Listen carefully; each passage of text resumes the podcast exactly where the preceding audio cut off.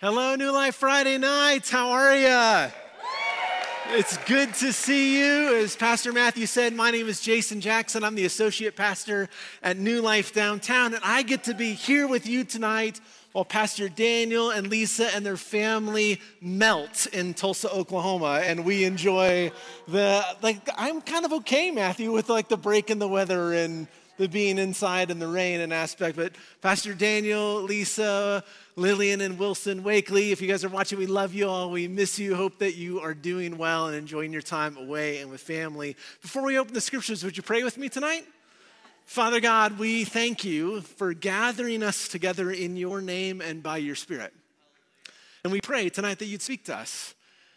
We fundamentally believe, as the people of God, that you are the one who speaks. You didn't just speak in the past, but you speak in the present to us through the scriptures. So as we open them up, would you speak to us and give us ears to hear, hearts to believe? All that you have to say to us tonight. In the name of the Father, and the Son, and the Holy Spirit, and all God's people said, Amen. Amen. Well, tonight is the fourth week in our series through the book of Proverbs, that series called How Do I? Uh, where we're kind of exploring really what do the scriptures have to tell us about the good life? How is it that the people of God live well in God's world? How is it that we're supposed to kind of conduct our business, our going abouts in the world? And tonight, we're going to talk about how do we enjoy our lives? How do we enjoy the life that God has given us? How do we experience the fullness of joy that God has for us. Last night, as I was kind of tweaking a few things on the sermon notes, it was around bedtime, and uh, my nine year old wasn't in bed yet like she was supposed to. And she came in to the room where I was working on the notes, and she's like, Daddy, what are you preaching on this week? And I'm like, well, I'm preaching on how do you enjoy your life? And she's like, I want to hear that sermon. Like everybody wants to hear that sermon. There was something like she heard this idea of enjoying life, and immediately, like something leaped out inside of her and said, Yes, talk on that. It's the first time it's ever happened in all of our conversations about sermons. And yet, there is something that's a longing in us, even from when we're kids, to enjoy life. And we find it actually maybe even easier as we're kids. And as we grow up, we find it to be hard. And oftentimes we'll hear parents say about their kids that, what are, what are your hopes for them? And sometimes they'll say, well, I want my kids to be happy. And, I, it, and it strikes us sometimes as like, oh, really? Like that's the hope. But what happens to us as we get older is we know that joy is not guaranteed. That we know that there's going to be hardship in life. We know that there are going to be difficulties that we go through. We know that we're going to face some obstacles and some troubles and some difficulties, but joy is not necessarily guaranteed. We know a lot of people that we, we know in our world who, when we interact with them, it seems that there is no joy in their life. And yet, for us in these kind of moments, as we're gathering together for a church service, this can feel like kind of an odd topic for a sermon. It's like, really?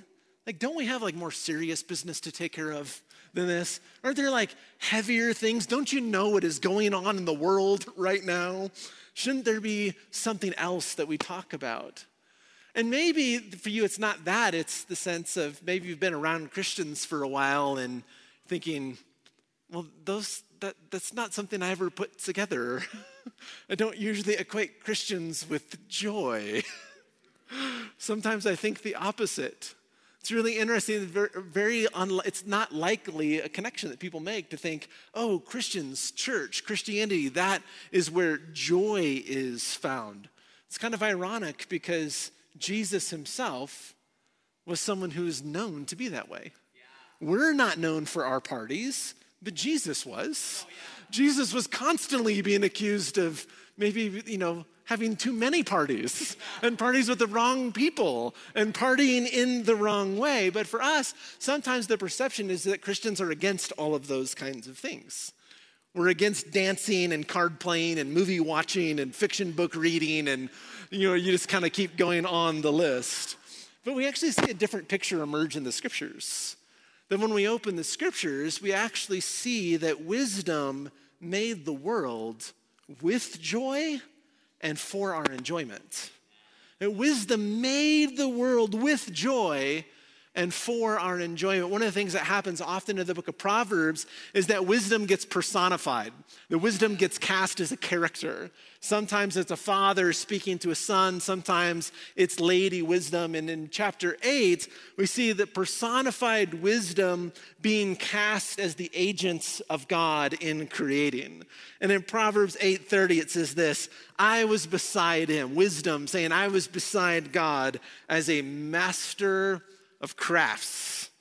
And I was having fun, smiling before him all the time and frolicking. I love this translation just so I could say the word frolicking at one point in the sermon. Frolicking with his inhabited earth and delighting in the human race. When God made this place, he took great delight in it. He fashioned it carefully and attentively, and he gazed upon it.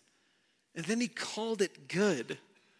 And in that process, his own joy was ingrained in the very fabric of the universe. God's own joy was ingrained in the very fabric of the universe. Why? I think just simply so he could share it with us. He did that so that we could enjoy it. Think about our first home, Eden. Eden in Hebrew means pleasure or delight.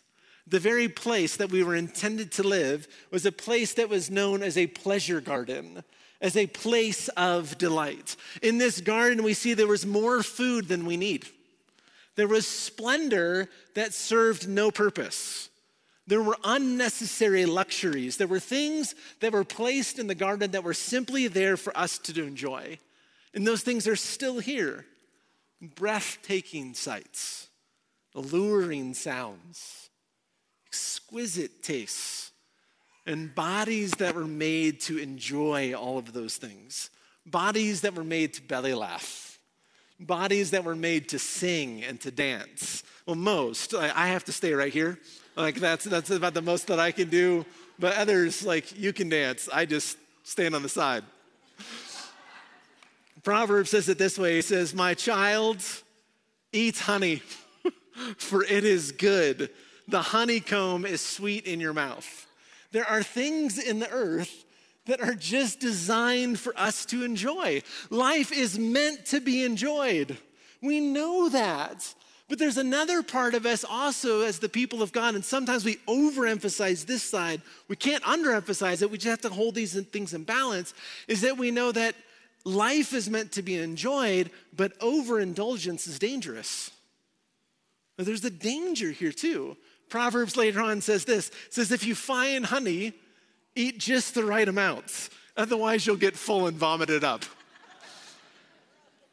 I've never had too much honey. So I, have never had that problem, but when I was a kid, I loved orange soda. Until that one night.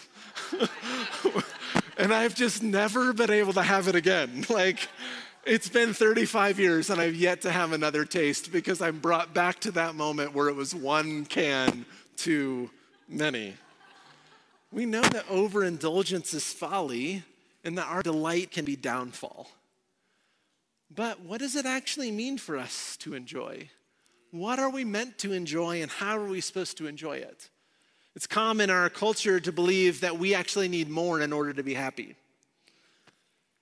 That we'll never really experience joy, we'll never experience the fullness of joy unless we have more than what we already do. I read one ad, ad executive one time describe marketing in the United States, and he said, Marketing in the world is just the organized creation of dissatisfaction. That we, we live in a culture that's constantly trying to make us dissatisfied with what we have so that we will buy more, that we'll believe that we need more things in order to actually find joy in life. That we need more money or more fame or more followers or more power or more experiences or more gadgets or more relationships or more connections or more whatever. And until we have it, we can't be happy. And if we don't need more, then we at least certainly need different. Like, It's, you know, we have this phone, but that one would be better. Don't need two, but I need a different one in some sense. And we start to believe that we simply can't enjoy life without those kinds of things. And then, unless something changes externally for us, we'll never be satisfied. And yet, Proverbs teaches us an entirely different way of living. The first thing that we see come up out of the book of Proverbs is that the Proverbs teach us that in God's wisdom, we're called to savor what God has already given us, to actually savor what has already been given, what we already have, what is already right in front of us. Proverbs 23 warns us about longing for other things. It says, Don't long for the ruler's delicacies, for that food misleads. Don't wear yourself out trying to get rich, trying to get more. Be smart enough to stop. See, there's the sense that we have that we just think there's more, there's more, there's more than more. And if we chase it, then we'll find joy there. And what the Proverbs tells us, that's actually misleading. That those things are actually making promises that they can't cash. They can't actually deliver and that joy is not actually found there. You can probably think about a, a, time in your life where you put all of your effort and energy into like obtaining something. Maybe you saved up as a kid all of your allowance for months and months and months and months and then got something and then found like a year later, I'm not sure where that thing is at. right? We think that ultimate joy is going to be found there and then something else happens. We want to switch over to that? Thank you, Mr. Jones. Appreciate it, man. That's Ryan Jones, everybody. Be smart enough to stop. It goes on, Proverbs 5 says this it says, Drink water from your own cistern, gushing water from your own well. Well, where else are you going to drink water from? right? Your neighbor's cistern is the only other option. But sometimes we think that. Like, we either think that the water is going to taste better out of our neighbor's cistern, so we want to, something other than what we actually have, or we just don't want to do the work to build our own cistern and enjoy the water out of that. But God says, no, no, no, no. Dig your own cistern, plaster it, and enjoy the fruit of your labors. Enjoy what you have right here. Drink from there. Chances are in our lives that God has already provided for us what will quench our thirst that it's actually already right around us. Same chapter goes on and says, Rejoice in the wife of your youth. Sometimes we think that maybe joy would be found in a different relationship. And I'm not talking about relationships that are toxic and abusive, okay? I'm talking about general relationships that we have. What I need is different spouse. What I need are different kids. What I need are different friends. What I need are different whatever. And Proverbs says, no, no, no, no, no. Learn to rejoice in the wife that you've had, the husband that you've had your whole life. Rejoice there. Cultivate joy there. Savor the relationships that you have. Proverbs 27 says, Know your flock well and pay attention to your herds. Then the lambs will provide your clothes and the goats will be the price of your fields, and there will be enough goat's milk, which you're all craving right now, I know, for your food and for the food of your house and to nourish your young women. In other words, this, the sense here is pay attention to what you already have and realize that that is actually enough for you and for others, that it's more than enough. Savor it. Joy is not found in what God has given to another, joy is found in what God has already given to us. This is the wisdom of the Proverbs. Second thing we learn in Proverbs is the Proverbs teach us to desire life's greater goods. To desire life's greater goods. Proverbs is oftentimes making comparative evaluations, saying some things are better than others. We do the same thing. Macs are better than PCs. It's just a fact. Right? In-N-Out Burger is better than Whataburger. I got California California cheered and Texas booed. Did you all hear that? Like, that's exactly what just happened in the room. Baseball is better than football. I'm sorry. Like, it just, we got, we got like that. There's a few of us, like, just hanging in there with the, with the pastime, hoping it's going to make a rebound. Proverbs is making all these kind of comparisons, but here's what Proverbs says Proverbs says things like this better a little with the fear of the Lord than a great treasure with turmoil. Better a meal of greens, in other words, better is kale with love than a plump calf with hate. Better is this a simple meal with people who love you than a gourmet feast in the presence of hate. Proverbs 17 better a dry crust with quiet than a house full of feasting with quarrels. All, the, all throughout the Proverbs, better to be wise, better to be righteous, better to be humble, better to be patient, better to have self control, better to be trustworthy, better to have a good name, better to be innocent. Proverbs is going this over and over and over again to remind us that who we are is more important than what we have. That who we are, that it's actually our character, not our conquests or our acquisitions, which is the key to great joy in life.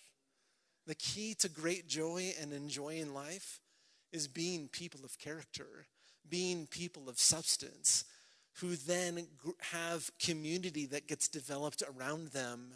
And even if we have little, we find great joy in all that we have in our relationship with God and with others. Proverbs warns us don't settle for cheap thrills, don't settle for fleeting highs, don't settle for lesser joys. Don't sacrifice integrity or fidelity to God and others for something that actually can't deliver the joy that you're really looking for. There's something better out there. Proverbs is always calling us to play the long game, to sow seeds now that will reap in our 70s and our 80s and our 90s and our hundreds. To sow seeds now so that we can have a life like Miss Linda. To sow those seeds now and to wait patiently for them to bloom and to grow. This is why Christians throughout the ages have actually practiced various forms of self denial. We fast, but why? Why do we fast? It's so that we can feast on something better. That's why we fast. Why do we abstain from things? Why do we say, no, no, no, we don't participate in that, we don't practice that? Why? So that we can taste something better. Because we know that there's something greater out there that there is greater joy, that there is greater pleasure, that there is something out there that we actually are pursuing, not these things that are quick and easy and cheap, because they actually can't deliver the joy that we're looking for. Last thing that we see in the book of Proverbs is this is that Proverbs teaches us to delight not simply in what it is that we have, but to delight in doing good for others that actually the greatest delights in life are found in that place. We live in a culture that tells us constantly to look out for one, look out for number one. I got to get what's mine, right? It tells us that we've got to continue to make sure that we can get ours. It's always talking about acquisition and then about retention, protecting it. Well, I earned this. This is mine. This how many times in our households do our kids say that? Mine, mine, mine, and living in this self guarded, self protective way. We're running around, punching people in the face, trying to get what's ours, and then, you know, body blocking them away from it, thinking that now I've got it, now I'm going to find joy, and instead we've wrecked every relationship in our lives. Says, no, no, no, no, no. Delight in doing good for others. Proverbs 12, 20 says, Deceit is in the heart of those who plan evil, but there is joy for those who advise peace. There is joy for peacemakers in this world, not those who are just antagonistic all the time, looking to pick fights. There's joy for peacemakers. Proverbs 21 acting justly is a joy to the righteous, but dreaded by those who do evil. Proverbs 22 9, happy are generous people because they give some of their food to the poor. Where's great joy found? In making peace, in establishing justice, in giving generously to those who do not have what they need. Our greatest joys as the people of God are found in doing good. They're not found in self satisfying lust, but in self sacrificial love. This is where we find joy. It's that great joy that was actually revealed to us by Jesus on the cross.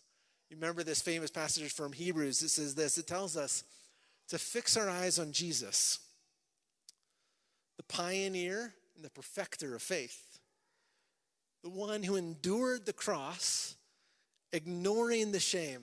Why? Why did he do all of that? For the sake of the joy that was laid out in front of him, for the sake of the joy that he saw on the other side of the cross. The great joy for God, the great joy for Jesus was our redemption, was our reconciliation, was our forgiveness, was knowing that on the other side of his sacrifice, there would be great joy in bringing all of us into the family of God. So, in order to do good for us, he endured the cross. And as his followers, we're actually called in the same way of living to take up our cross and to follow him and to find that in self denial, in self sacrifice, and in generosity, in giving up for others what has already been entrusted to us, that in that act of living open handed, looking to, serving, giving, caring for other people, relinquishing our tight grip on these things, thinking, oh, if I just hold on to this, I'll have joy. That actually, when we let it go and we see what it does in someone else's life, there, joy a greater joy than we could have ever imagined. And in that moment, we actually enter into, partake in the very life of Jesus himself. And we enter into his great joy. So we're always the people who deny ourselves lesser goods, not solely that we can have greater goods ourselves, but also that we might partake in the greatest joy that there is and doing good for others, that we might be vessels and conduits of the very love and joy and peace of God to other people. And we're reminded that this is the life that's set before us every time that we come to the table. Every time we come to the table, remember for the joy set before him, he endured the cross. For the joy set before him in seeing our faces and calling our names and welcoming us, welcoming us into the family and giving us the Holy Spirit. For the joy set before him, Jesus endured the cross, ignored its shame for our redemption. And tonight, as we come to the table, I want us to think about this in a very particular way tonight.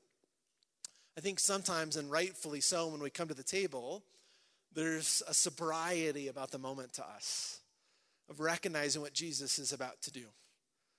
Jesus, as he's gathered with his friends to have this meal, he sees what's coming in front of him his arrest, his betrayal, his crucifixion, the pain and the suffering. But what happens oftentimes happens for us in these moments is that we, we're holding on to that picture and we forget this passage for the joy set before him. Is it possible that in that moment with Jesus and his friends around that table, as he was grabbing that bread and grabbing that cup, is it possible that there was actually a smile on his face? Is it possible that he could see joy beyond what was sitting right in front of him? A greater joy that was out there. And that as he was coming to the table and he was sitting down with his friends, I'm going to try to open this now with a mic in my hand. This is going to be really interesting. If I spill it all over myself, we can all laugh. But is it possible? that As he was sitting there and taking the bread, he looked at his friends. He took the bread and he blessed it, and he broke it, and he gave it to them. Is it possible that he looked at him and said, Take and eat. This is my body, which I'm giving for you? As someone excited to give people a gift, the gift of his own life? Is it possible that when he took the cup, he did the same thing? He took it and he blessed it. And he said, Drink of this, all of you. This is my blood of the new covenant, which is shed for you and for many for the forgiveness of sins. So whenever you drink it, do this in remembrance of me. Jesus took great delights in bringing us into his family. And as we come to the table, I want us to take great delight in receiving his gift, that we might learn from him the great delight in doing good for others. That we might, in this moment, savor what it is that God has already given us. That we might cast our eyes on life's deeper joys. And we might remember the great delights in doing good. This is the body Christ given for us. Take and eat, seeing the joy on Jesus' face and letting his joy fill your heart. And this is the cup shed for us. So receive it now. Remembering the joy that Jesus saw in front of him and asking him to fill our hearts with his great joy.